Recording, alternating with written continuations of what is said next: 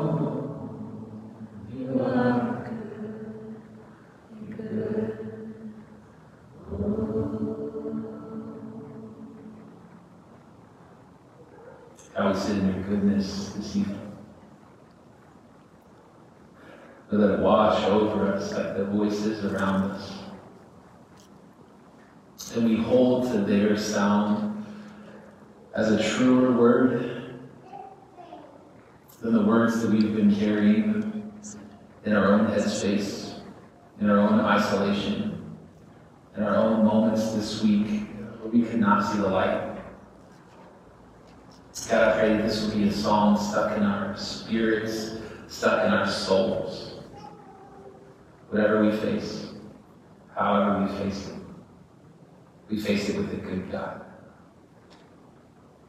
We experience it with a good God.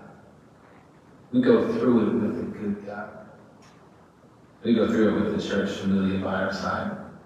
Lord, it's in your name that we come together, that we sing these songs, that we receive your word. And all God's people say all together, Amen. I call for the church choir to sing with me, and the new folks are like, well, who's the church choir? oh, wait, it's everybody. We're all singing together. Yes, you are the church choir. We're going to be in Acts chapter 1, starting in verse 1 this afternoon. And I'll go ahead and jump in and begin. It says, In my former book, Theophilus, I wrote about all that Jesus began to do and to teach until the day that he was taken up to heaven, after giving instructions through the Holy Spirit to the apostles that he had chosen. So Luke, one of the disciples, one of the followers of Jesus, is writing this in the book of Acts. It gives us just a two-verse snapshot of the whole story that is to come. And then begins to write a new story. Verse 3. After Jesus' suffering, he presented himself to them, which means he has come back to life. Amen. Which means he is resurrected. Come on. It says after his suffering, which means the suffering was not the final word. Right. It means the suffering was a loud word, but it wasn't the last word. Amen. After his suffering, he rose up and he presented himself to them. And he gave many convincing proofs that he was alive, and that part makes me laugh just a little bit. And Jesus had to continually go, No, no, I really am alive. like, believe me. He's like, Well, can I try this? They're like, Don't slap me in the face again. it worked the seventh time. We're good here. Let's try something else. He appeared to them over a period of 40 days, and he spoke about the kingdom of God. I wonder what those conversations were like. Amen. Hmm. I would have just sat at his feet. On one occasion, while he was eating with them, in the resurrection of his body, still hungry, still sitting with them, still eating, and all the foodies in the house said, Amen. Lord, that our resurrected bodies will still eat good food. Thank you, Jesus. On one occasion, while he was eating with them, he gave them this command Do not leave Jerusalem, but wait for the gift my Father promised, which you have heard me speak about.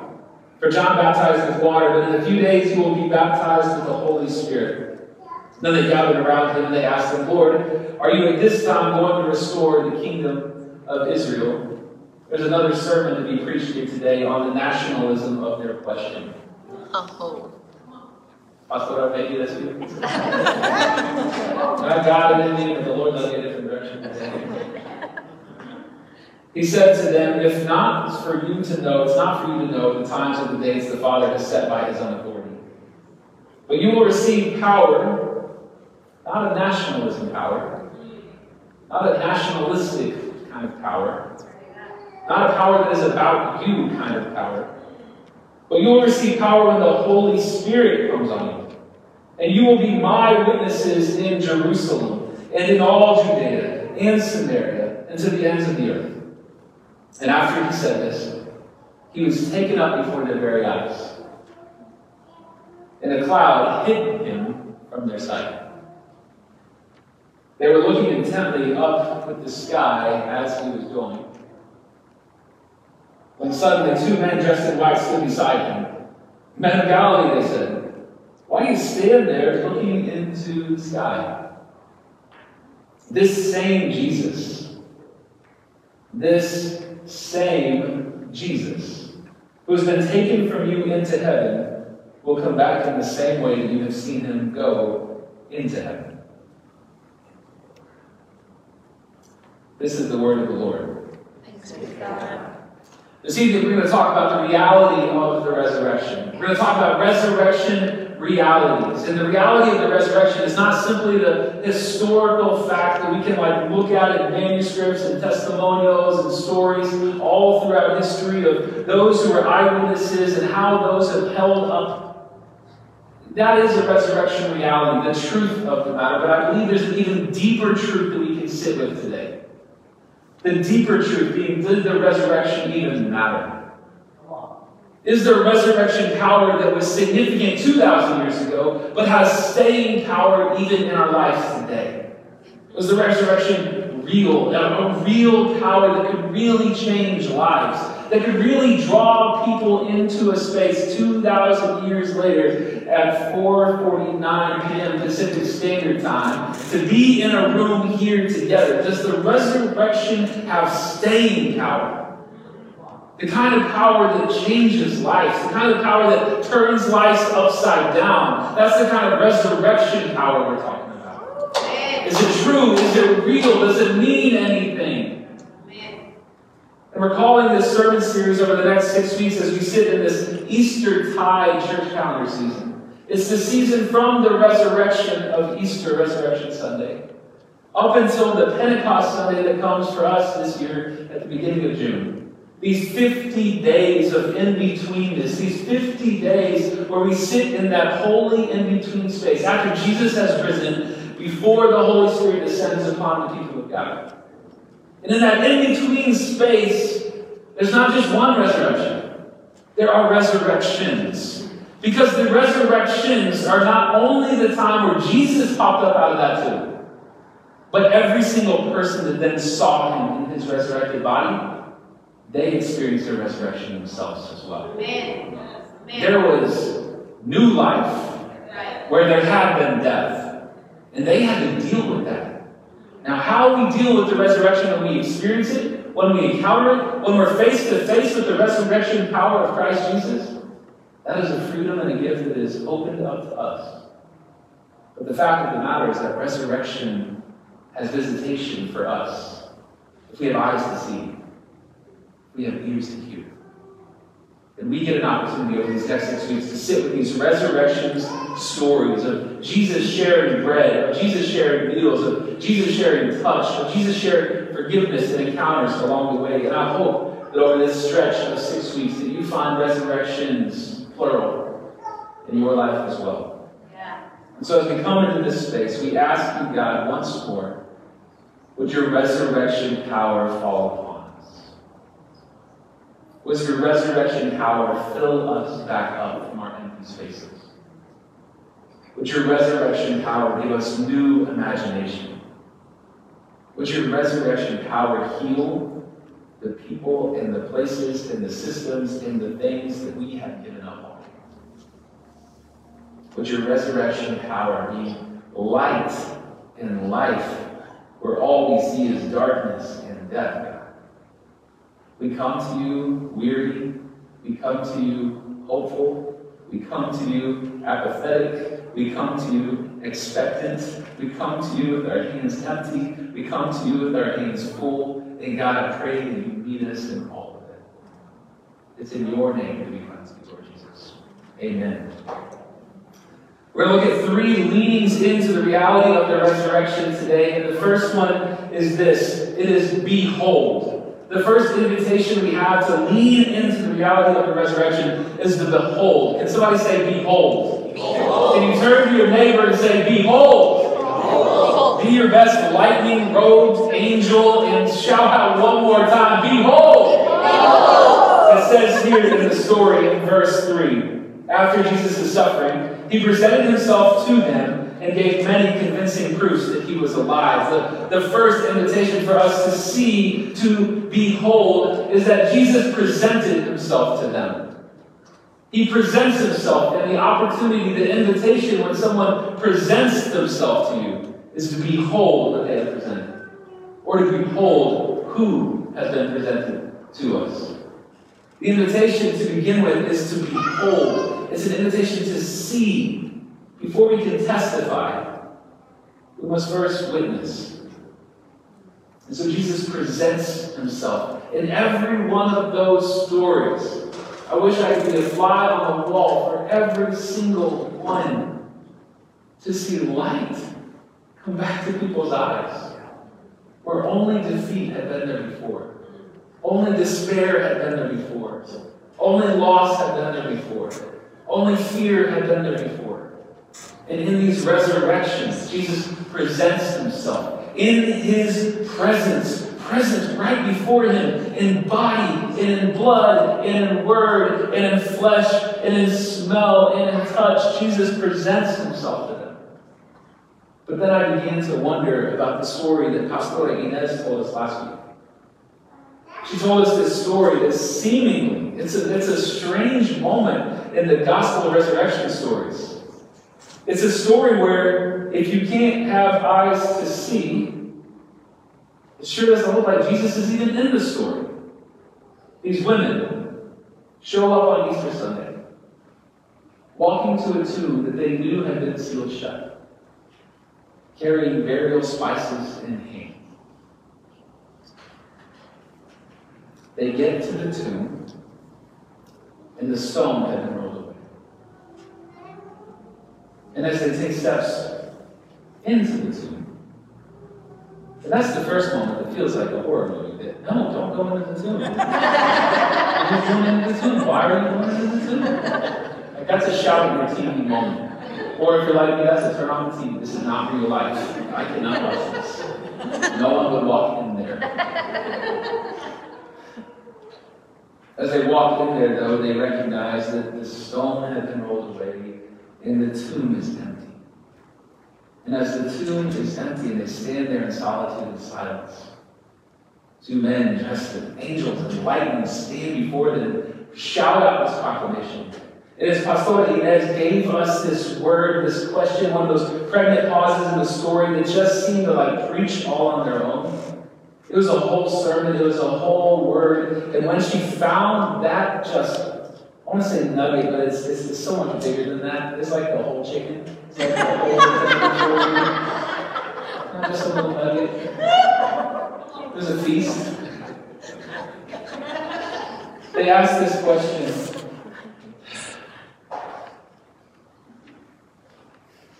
Why do you look for the living among the dead? The angels there, the ones wrapped in robe and lightning stand and ask the women to come with burial spices in hand. Why do you look for the living among the dead? And as Pastora preached that last week, she invited us on Resurrection Sunday to then ask that question in our own lives. Where are the places in our own stories where we are going to dead things to look for life? And we are surprised that they are not life giving. And yet we continually go back to them over Ouch. It's on YouTube. Go check it out. It's a whole word. but as I sat with that sermon, it was like a song this week that just stuck in my head. It kept, uh, kept giving life. Any good sermon should not stop as the preacher turns off the microphone and walks away. It should keep going. The word should open itself up in a way that just keeps the story continuing, keeps the conversation going. And that's led us in such a way it just kept the story going in my spirit this week. And again, go back to that question why do you look for the living among the dead? And two surprises stood out to me. One is the, the truth that has been communicated just in that question. Why do you look for the living? What do you mean, living? Living? I'm in a tomb. What is living here? First surprise in the question is that something was alive. And that was a surprise. The second surprise of the question was not why you look for the living among the dead, but the question itself assumes that I came to the dead to look for the living. The women did not come to the dead to look for the living. They were carrying burial spices in hand. The women came to the dead looking for the dead. They were grieving. They were mourning. This was a walk of lament. This as flowers to a graveside. They were walking in tow with their sadness. They had lost hope.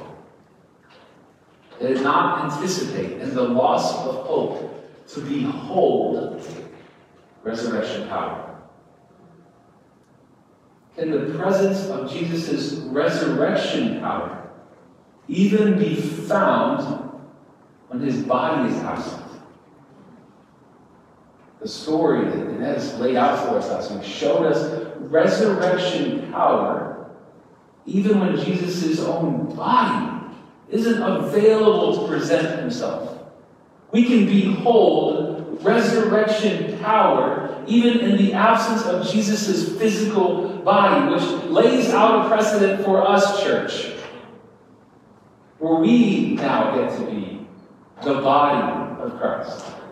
Where we, as the body of Christ, get to then be a transference of that resurrection power where we get to witness resurrection power even in what seems like those moments of loss, in despair, in darkness, in death. We as a church familia, many of us, most of us, we're still carrying burial spices. We're still walking to tombs. And, and not, not the tombs of the empty things of this world. The tombs where things that had been taken have now been laid to bear. And in our steps of grief and of honoring death, we show up with a heavy heart. We show up with hope absent. Because the way the story was supposed to be told was robbed us along the way. And what that story tells us is that even when we show up with burial spices in tow, resurrection power can be found. We can still behold resurrection power in tombs. Several years ago, I went back to the tomb that held the deepest darkness in my own life. When I was 18 years old, my father died. He battled with alcoholism depression most of his adult life. And a few days before Christmas in 2002, he succumbed to both of those at the same time. And he took his own life just an 18 year old young man. A few days before Christmas, home on Christmas break, my freshman year of college.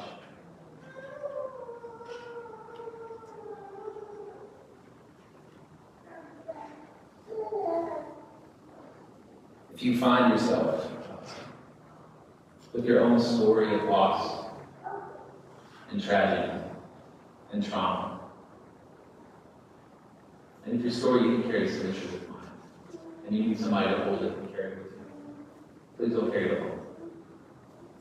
even today, if, if just my sharing of that brings that back up in you in a way that feels raw and gut. Just know there are people here hold that with you today. After my father died and several years had passed, we still held on to his condo where he lived. And we were renting it out to different renters.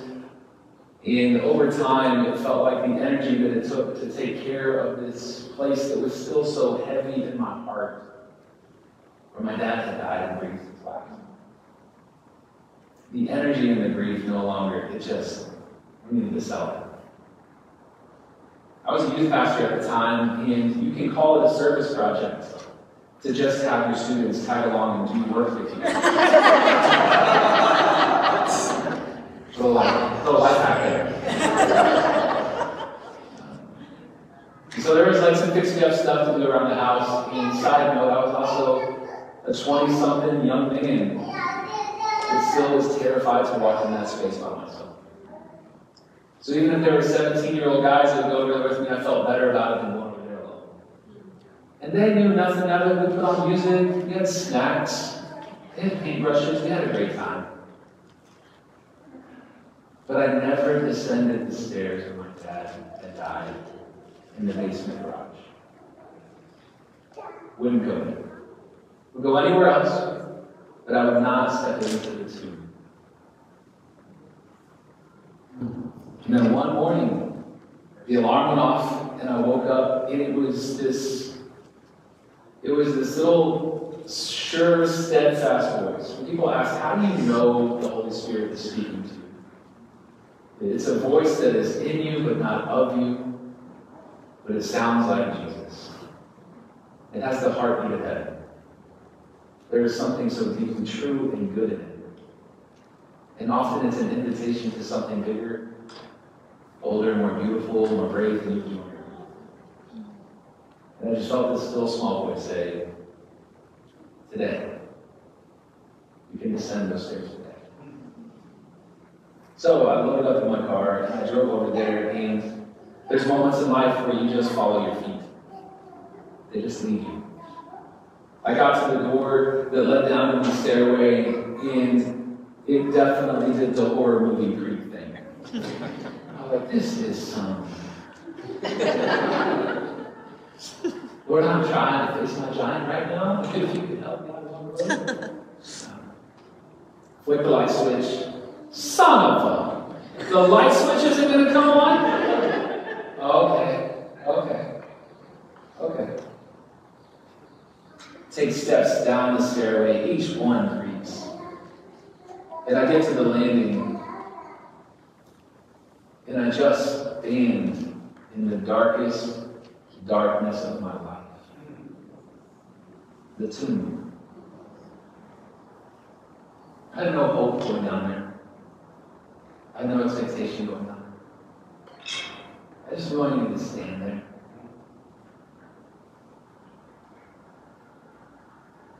I don't know what those women thought going back to that tomb, but I know that they just knew that they needed to be there. As I sat in that silence, it was just so pregnant with presence of fear, of loss, of hurt, of pain, of grief, of agony. I finally just snapped and I yelled at God. I said, I'm so sick and tired of this darkness having power in my life. So I'm tired of it, God. It's held too much power for too long. Can't you just make your light shine here? Can't light like emerge in darkness? Can't you do that?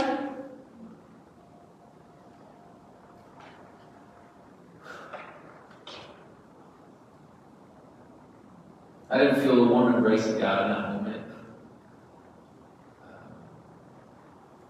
I felt freedom and liberation in speaking my heart and my hope. And then I just stood there. And then a few moments later, completely out of nowhere, little little light above the garage door? Ding. Y'all, I could cussed.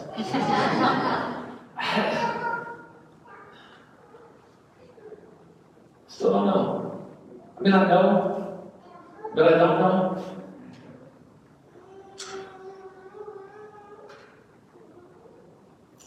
Even the darkness is as light unto you, God.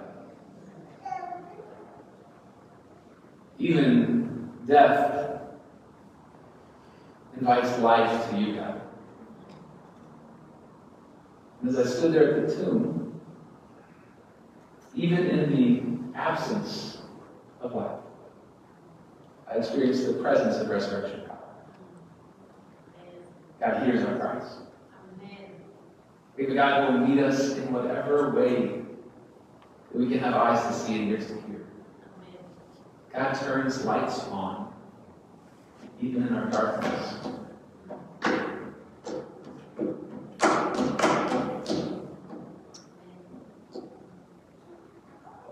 I invite you in the light places of life and in the dark places of life.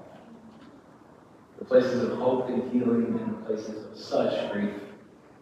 The places that are tombs that you never long to descend into again. I invite you to behold that resurrection power is possible and even present in those spaces. That God can say, Yes, I'm here too. I'm with you. I present myself to you. Will you behold? And then after you behold, will you believe? Now, sometimes, church, it is impossible to believe what you beheld. Because you beheld something impossible. But resurrection power is always the impossible. Resurrection power will always surprise us. Because resurrection itself is a surprise. Resurrection itself is impossible. It's the impossible meeting of flesh and blood with life after death. It is impossible, but let me just add one little addendum to this impossibility. It's impossible with us, but it is possible with God. What I'm talking about is something that is impossibly possible. Y'all know what I'm talking about? Resurrection power is impossibly possible with God. It is the kind of power that can only show up if the power of the resurrected Jesus is present in it. It's a resurrection story. Not just that Jesus resurrected 2,000 years ago, but that me in a basement, that you in a car, that you in your bedroom, that you on the floor of a dorm room, that you on the phone with a loved one, that you in your yard as you stood there experienced your own resurrection as well. And the invitation for you then was can I believe what I beheld? As we look in the story there in Acts, it says that Jesus presented himself to them and then gave them many convincing proofs that he was alive. I love that he had to continue to prove himself. And not prove himself in some sort of way that looked at the physics of this world. You have descended beneath the earth. Tell me, Rabbi, how you have defied gravity to get vertical once more. Yes, that's a proof that needed to be seen as well. But the kind of proof, the kind of believability that I'm talking about, is a believability of resurrection reality that is rooted in touch, that is rooted in relationship, that is rooted in presence, that is rooted in nearness. It's asking you to believe in love? Do you believe in you believe in goodness, the kind of goodness that we can sing about? This invitation of Jesus giving many proofs was not simply fact checking along the way historical realities of resurrection. It was not just looking and diving deep into our seminary classrooms of theology of the matter. No, this was a convincing of proof that was always connected to people, Yeah. connected to the real person of it all. Not just an idea, but a real relationship that one had with Jesus along the way. I'm loving right now this commentary that my compañero and co-pastor uh, donated to me at some point by Willie Jennings on the book of Acts. And when he talks about this, here's what Willie Jennings writes. It says, Luke does speak of convincing proof. But this moment of summation should not be used to turn us away from the sheer thankfulness of the surprise. The friends who held him before his anguish, in their anguish, before his abandonment and their guilt. Those who wish to see him one more time, hold him once more, maybe even now say, I'm sorry. Maybe now to hold him again, to see him again, to hear him again. Yeah. This moment is more than proof. It is forgiveness, reconciliation, peace. The body of Jesus is not simply evidence, it is much more. It is love. And love that has been bound in bodies can now continue even through death. Touch can be eternal. Touch be eternal. Jesus presents to his disciples a way through the fear of death by simply touching him. And then he asks a question that is a whole other sermon, and that is I'm just going to assign sermons to you. Um, could it be that the church weakens its grasp of the resurrection precisely in its to present itself to be touched by the world? Holly, throw a chocolate at somebody with that word. Resurrection is rooted in relationship. This is not something that can be absent from the person, from the real existence of two friends who drive together to church and know each other in the good, in the bad, in the messy, and in the ugly, in the brave, and in the steadfast. These are the moments where resurrection power reveals itself in a name, in a tone of voice that only Jesus would know to say in that way. It's a Jesus who would call out Mary's name, Amen. her own. It's a Jesus who would say to Thomas, if you need to touch me, here's my body. Amen. I'm not withholding my body from you. If you need to touch me, here I am. It's a Jesus who will show up to Peter so that Peter will once more be called out of a boat.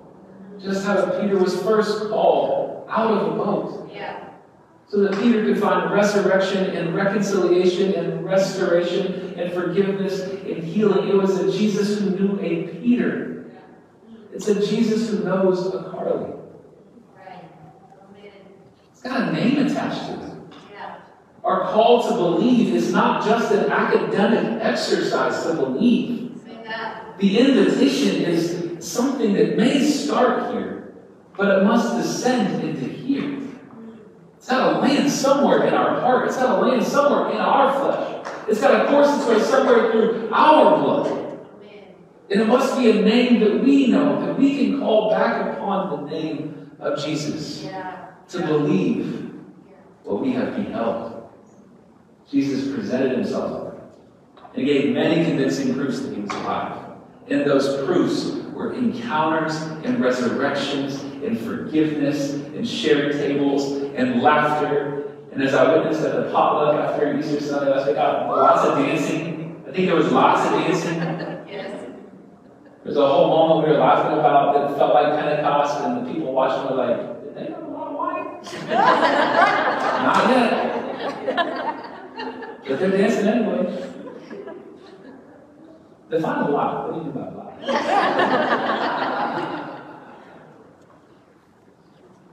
It can be impossible to believe what we have beheld. And I think sometimes we can even do this thing where we look back on what we once believed about what we once beheld, and we believe it less now. Because time and distance and space have lost some of the sparkle and the magic of it all. And then I believe the invitation is to say back to God, Can you show me again? I wonder if Thomas needed to touch Jesus' body another time at some point. I wonder if Mary wanted to hear her name said by Jesus a second time. I wonder if for the rest of Jesus' relationship with Peter while they shared time on earth, he would look over and Peter would just be staring at him. I love you. He's like, dude, I got it. I got it. Three times, we're good. I love you, Peter. I love you too. I love you. You can ask God to show you again. You can say, God, yeah, I can hold again. You showed me light before, but that wasn't my one and done. Mm. God, you got more resurrections for me to see too. And where I'm standing now, God, it just feels like such a different place than where I was standing then. I need to see you again now. Can you do that? The last invitation for us, as we lean into the reality of the resurrection, it comes in verse 8. Jesus says, You will receive power when the Holy Spirit comes upon you. And you will be my witnesses in Jerusalem and all Judea and Samaria and to the ends of the earth. And after he said this, he was taken up before their eyes, and a cloud hid him from their sight. They were looking intently up into the sky as he was going, when suddenly two men dressed in white stood beside him. Men of Galilee, why do you stand there looking into the sky? This same Jesus who has been taken from you into heaven will come back in the same way that you have seen him go into heaven. The last invitation for us as we lean into resurrection realities in our own life is to bear witness. We're called to behold and to believe what we have beheld, even when it's only impossibly possible. And lastly, the invitation is to bear witness. And for us, bear witness might sound like a Bible tract that you go door to door with in your dorm and you freak a whole bunch of people out. But bear witness is so much more. Bear witness is standing before your church in your timidity and your uncertainty when love still feels fragile. And saying, I love these people already. Can you hold that within the church? Bearing witness can be praying with a group of people in a church space. You haven't prayed with people in a church space in a long time. Maybe the last time you did. But you're bearing witness to the resurrection power that is working its way in your life even now. Bearing witness is a testimonial that says, I'm still here, I'm still pursuing you, God, I'm still aiming to believe what feels impossible to believe. But I'm still present. I'm still showing up at the table. I'm still trusting that you have good things to give, God, you have good gifts to give. And there are times in our life where we too are those disciples who are still standing there looking up into the sky at the Jesus who presented himself to us. And I have compassion on those who stand there because what they're looking at is Jesus and where Jesus just went. And our, our, our invitation was always to keep our eyes on him, to behold, and to believe. But the last thing he told us was then to bear witness. And so beholding was the first step towards believing. But then we were called to go and to bear witness as well to others. And the bear witness must always be rooted still in that same Jesus who ascended. The bearing witness must look like Jesus, must smell like Jesus, must taste like Jesus, must touch and feel like Jesus. Our bearing witness is a call to a friend and saying, I'm sorry I got that wrong. I don't want to ask for forgiveness yet. I just want to apologize. Just want to apologize. Forgiveness is in your hands to give. I don't want to demand that from you, but I do want to apologize. That's resurrection power that picks up that phone. You know that, right? You know, in your own power, you would not pick up that phone, right? You're too stubborn. You were right, they were wrong. But resurrection power picks up the phone. This same Jesus who ascended by the power of the Holy Spirit just enters into our life. Something rises up in us that then starts to act like Jesus in ways that may be in us, but they're not of us. There's something beyond that. There's something more beautiful to behold than simply that. We as a church, we practice testimonials, and you must know that that was never the plan. Testimonials for us as a church is a way that we have bear witness together since we have been together as a church. Via Zoom in our living rooms, now together in this space physically, where someone shares and they share in the in-between space. They might share a resurrection that experienced in their life that is beautiful and good. They want to bear witness. Hey, behold what I have believed, what I've seen. And then sometimes they want us to behold with them the places that are still tender and fragile and messy and hurting. And all of that is modeling and bearing witness. But it was never the plan.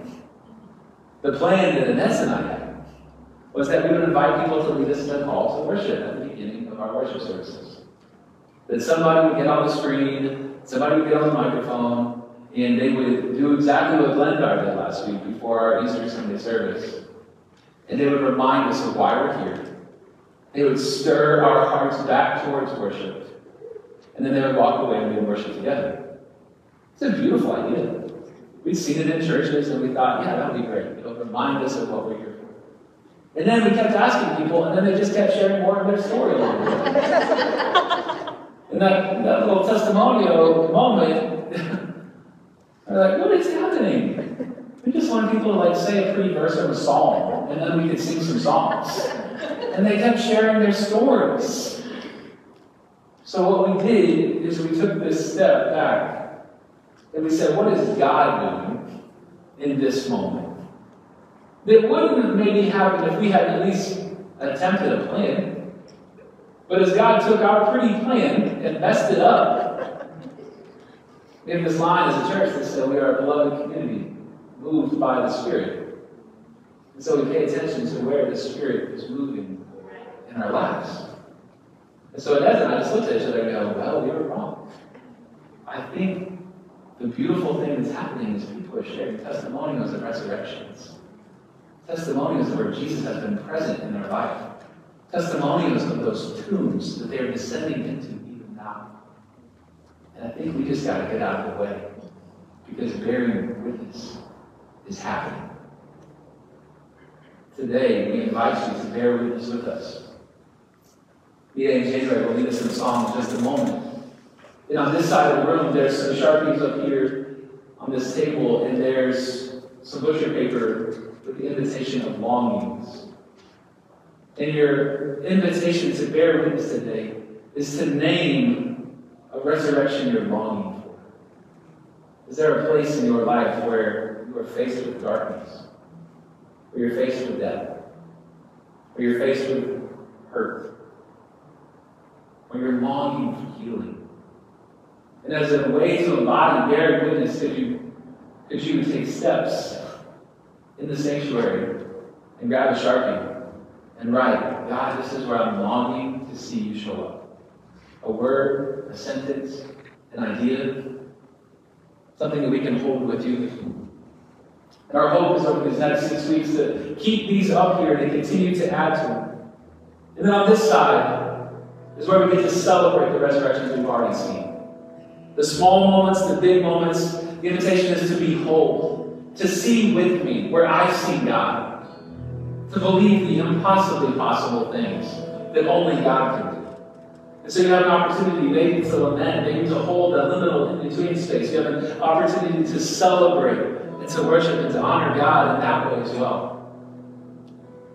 And I hope that as we begin to write these out, I hope that over these six weeks, there's some things that move from that side of the room that have been written on that paper, that by the end of it, we get to move them over here. Say, church, I got a story to tell. I wrote a longing in April, and here in June, look at my God. Look at my God. So, it's an invitation and it's an opportunity. We'll leave them, let them lead us in song. During that moment, if you feel, um, if you feel a desire to engage in that way of worship, may you do so. And then afterwards, we'll come to the Lord's table and I'll lead us in that space.